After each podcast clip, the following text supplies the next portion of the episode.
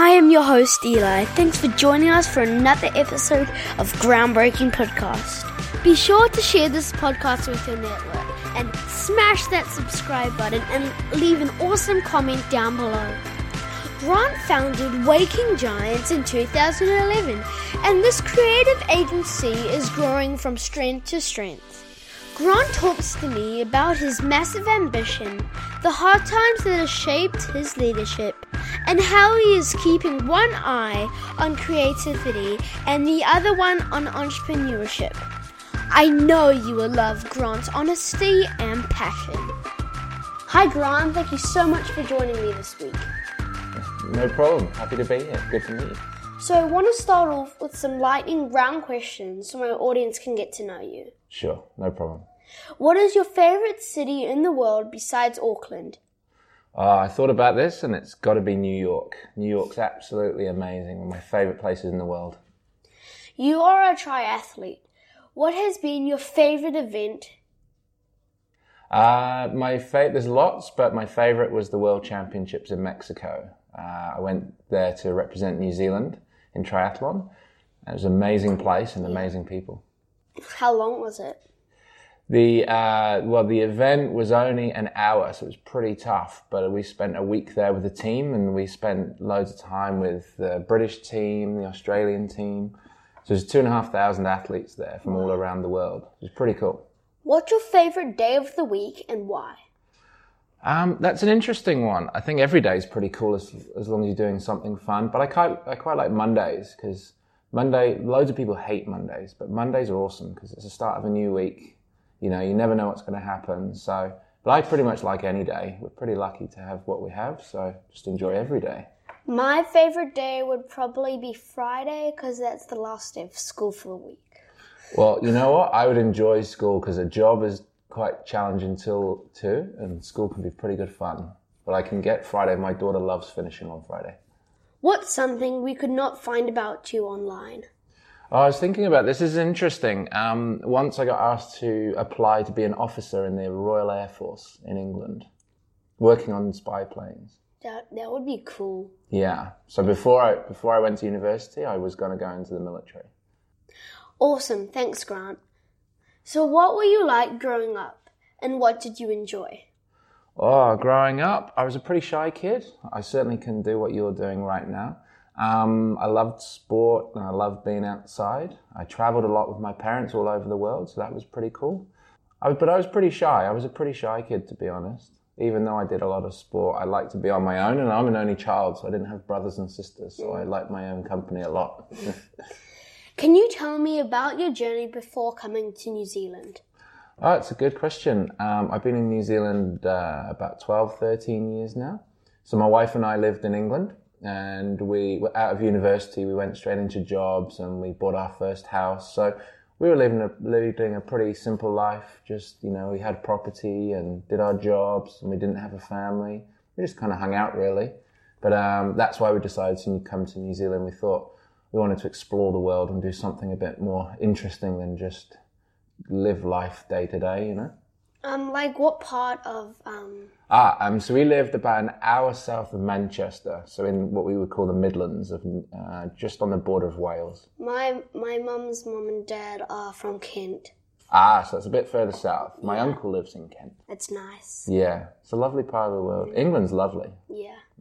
You landed in New Zealand in 2007. Why did you leave the UK and what was it like coming here? Uh, it's an interesting one. Um, we left the UK just to have a new adventure. And I was telling this story the other day. We put all of our stuff in a container and put it on a boat, and we bought one way tickets to New Zealand. So we couldn't get home. So we wanted the adventure to be really amazing. Um, we came here because two of our friends um, said they had been here and they thought we'd love it. So we decided just to pack our stuff up and move here. And uh, we rented our house out in England and we just came and started an adventure. And we knew one person here, uh, a Kiwi that we knew from uh, another friend in England. And we went and saw him. And our first day here, we played backyard cricket the proper Kiwi way. And that was 12 years ago. Did you get any balls over the fence? Oh yeah, I think a few. I'm not so good at cricket, but we played in a car park, and uh, it was quite quite good fun. It was our first Kiwi experience of summer. What made you leave corporate life and start your own business? It's an interesting one, actually. I'd always worked for people, but um, I always had a passion for business. I started my first business when I was seven, and and had several. And as I developed my career, um, I always knew I wanted to do something that you know, apart from working for someone.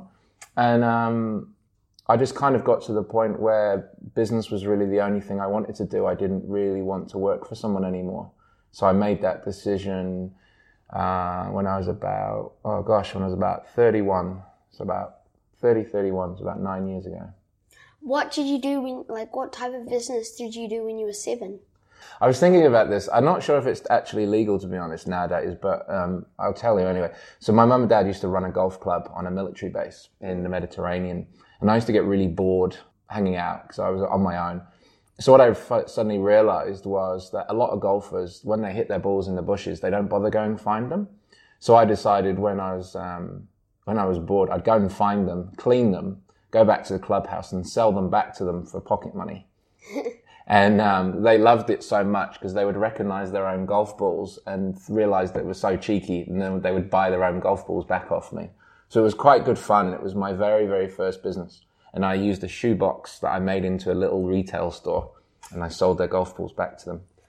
What advice would you give to people when they leave their job and start their own business? That's a really tricky question. Um, there's so much to consider. Um, it depends where you're at in your life. So if you have a family or a mortgage, or uh, compared to if you're really young and don't have any commitments, it really depends. Um, I guess the biggest piece of advice is make sure you're doing it for the right reasons. You know, create a business that you um, love and care about because it's really difficult. And what I've found over the years and the people we work with, if you do it for the sake of doing it, it can be really difficult. And you know, often when you start a business, you don't make much money, you and it takes a huge amount of work. And that's not for everyone. You know, not everyone is designed to own a business, and I think um, you got to be careful. And I learned some hard lessons. Like we had a new house um, when I started the business, and within three weeks of starting the business, my my wife was made redundant. Wow! So we went from two salaries to zero in three weeks. That's cool. That's good. And um, so that was pretty tough. So I had to work twice as hard just to pay the bills. Um, so that was a pretty tough lesson. But um, yeah, go into business, go in uh, for the right reasons is probably one of my biggest piece of advice. Can you tell the audience about Waking Giants? Sure. So we're nine years old. Uh, we started as a creative agency doing branding and marketing and stuff, which is my background. But um, I've developed that now. So we specialize in three areas, which are my passions. So leadership is one of my favorite things in the world. Um, it's something I'm deeply passionate about because great leaders are really important to business and all aspects of life. I really love strategy. So understanding why you're going, where you're going. And then the third piece is brand strategy. So I love creating stories and I love really authentic stories. So we specialize in that space, working with mostly private businesses here in Australia.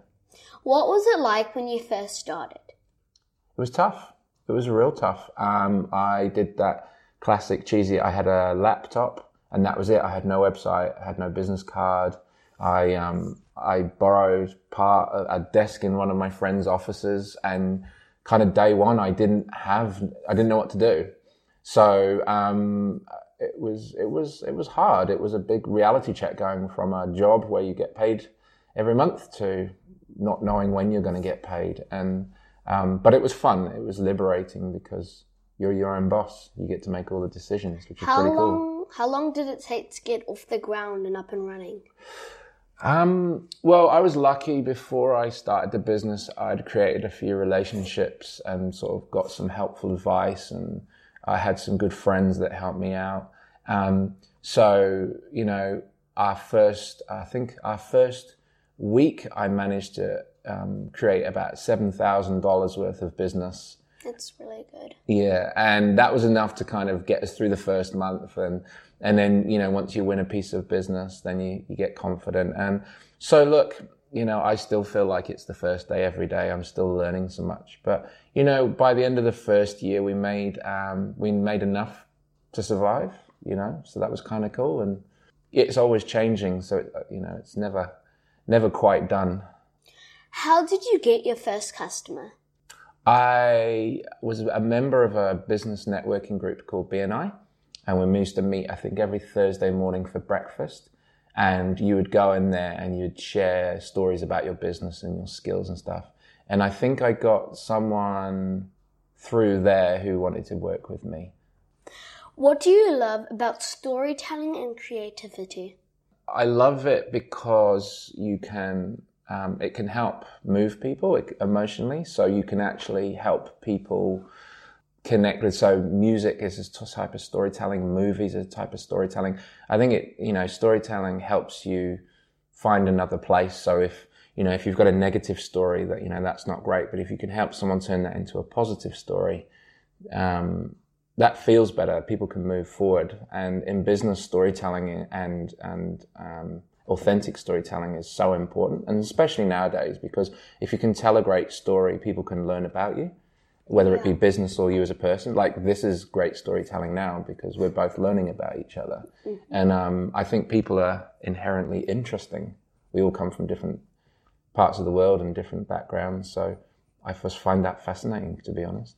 How do you make sure you are solving the right problems for the right customers? This is a great question. The reason being is most of the time, I don't think people are actually solving the right problems. Most people don't understand what problem they're trying to solve, so they actually fix the wrong thing, and um, and that's because they don't actually ask enough questions. So I'm uh, like I'm obsessive about asking hundreds and hundreds of questions, which I'm sure you're probably getting really good at, yes. um, based on the email you sent me. Because the more you ask and the more you listen, the more you learn. And often what I find with people, they assume that they, they, you know, they, a particular type of marketing might solve the problem, but actually their problem might be sales or it might be leadership. And, um, what I'm particularly passionate about is asking those questions to understand what the actual problem is. Then you can learn how to solve it. Most people try and solve something that they don't understand. And that's an area that we work in a lot. And that's particularly passionate to me because you find out the most amazing things and you can really help people doing it that way. How can you get storytelling working harder for you? Could you share two or three things entrepreneurs could action today? It's it's an overused word, but authentic stories are really important. Um, a friend of mine in the uh, who's a political commentator recently said, just create opinion, um, speak from the heart, don't try and manipulate people. People really like to hear real stories. Um, and don't be afraid to tell your story. I've certainly taken a long time to be confident enough to tell mine and um, be brave. Like, be brave to tell mm-hmm. stories. Yeah. Uh, I think that's really, really important. So, and look, there's so many different mediums nowadays. I'm really loving LinkedIn. Um, I think LinkedIn's incredible because I love talking about leadership and business, but equally, you've got to find a platform that works for you. Not all platforms are going to work. Like I love podcasts. I love doing podcasting because I don't particularly like to be on camera. So it depends on what you want to do, but don't worry about what everyone else is doing. Find what works for you. Yeah. And do that. That's really good. And, do it as much as you can and just add value. It's a cliche, but if you can add value, people want to hear more and then they'll listen to you and they'll follow you and then you can create connection. It's pretty straightforward actually. It's like what you're doing. Just find people, ask them questions, it's interesting, get it online. The rest will kind of work itself out. But you've got to do it regularly, you know, consistently because there's a lot of noise out there. How do you spot new opportunities and know when to go into a good idea? Oh, this is a tough one. I've done, I've had plenty of bad ideas that I've committed to.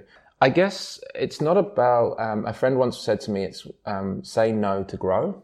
So it's what you say no to is just as important what you say yes to. So we've got presented ideas all the time.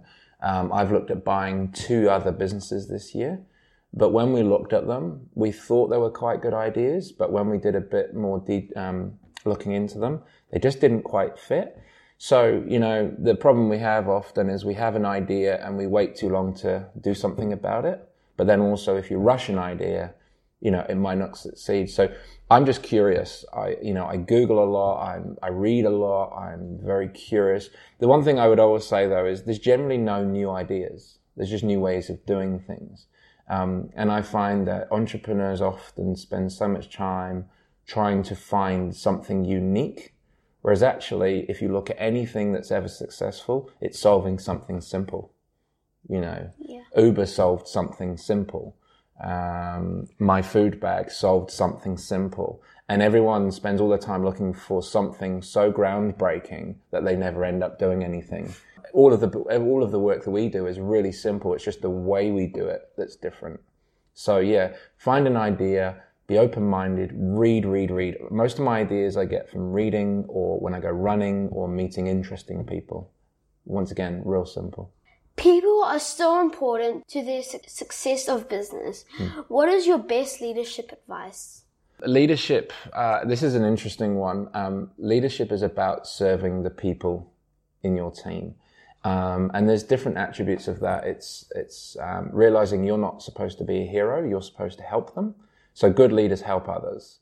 Um, they understand others and they don't, they don't put themselves before their team.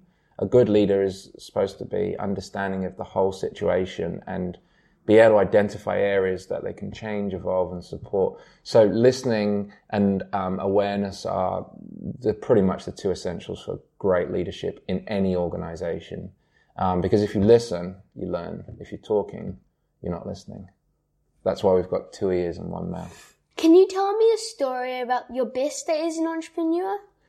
Oh gosh, I thought about this. There's two, if that's all right. I'll share one for me and one for a client. So I've been working with a client for three years, and recently, and and he was he was going through some pretty tough stuff, and recently he sold his business, and you know I really got a huge amount of satisfaction out of that because it took three years of really hard work, and we achieved that goal, and it was you know his business was bought by one of the biggest firms in the world. They're about as big as Apple. So that was great because that was his success, which I really love. For me, it was being invited to talk at um, Deloitte, which is one of the biggest professional consulting firms in the world in Wellington around leadership. So um, that was a pretty special day for me. Yeah, I was, and I was terrified. So it was a really, really big, big experience, which I absolutely loved. We all go through hard times. What did you learn from your journey and how can entrepreneurs prep for those times? I think in business there are always hard times. You know, yesterday I had a you know a really tough day, several hours of meetings, all sorts going on. I think resilience is critical for success. So many people give up so early when things get hard.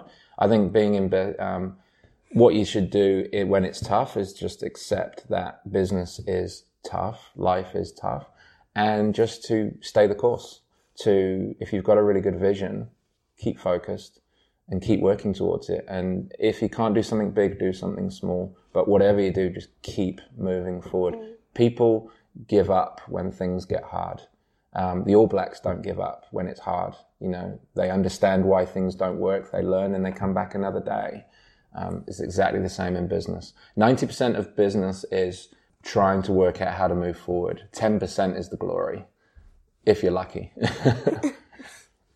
How has your approach to business changed over the years? It's changed a lot. Uh, about four years ago, I changed my business. I didn't really lead. We just did stuff. We made money. Um, and I realized that didn't really work. And the people in my team, they had skills. They weren't part of a vision.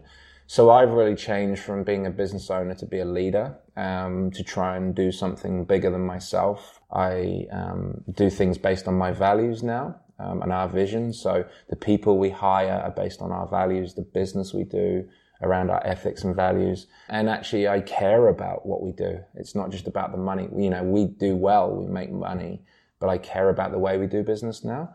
And that's been a big transformation because it makes the harder times easier to manage because you care.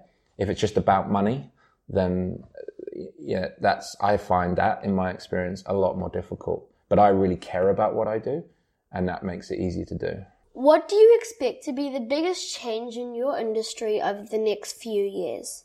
I think leadership and the stuff we do, strategy, is going to become more important. I think at the moment there is a real lack of understanding of the importance of purpose and leadership and building better companies. It's really, really easy to start a business now. It's easier than ever before. I mean, um, in New Zealand, you could probably start a business in under 20 minutes with about 150 bucks.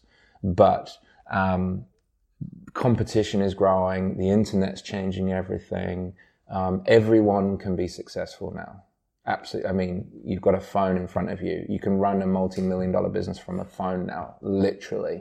And, you know, kids of your age and your generation will be doing that. But what it does is it means that human connection will become more challenging because of the amount of technology. So face to face human connection will become more important. And that's an area that I'm particularly passionate about. So the relationship between technology and human interaction will be critical, in my opinion.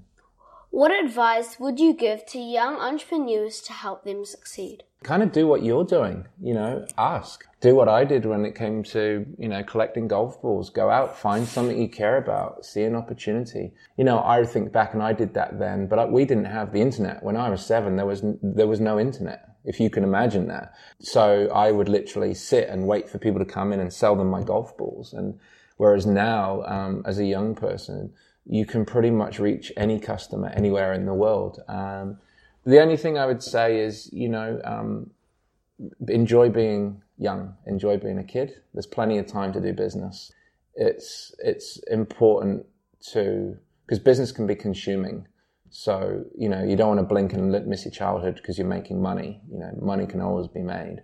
So yeah, do it. Ask for help. Do what you're doing. Ask other people for help. Um, do something simple. But yeah, business is not everything. You know, it's part of life. It isn't life. Reflecting on your journey to date, what has surprised you the most? How hard it is. How hard it is, especially with a family. You know, um, there are moments when we haven't had money to pay bills and put food on the table. And as a dad and as a business owner, that's pretty hard. Um, I yeah, I love what I do, and I wouldn't do anything else but I'm surprised at how difficult it can be as in business. And I think, unfortunately, there's um, there's too many people online showing how easy it is, but the reality is it's difficult. And and so that's my biggest learning. But also my biggest learning is how passionate I am about it as well. I wouldn't want to do anything else. I don't think I could do anything else.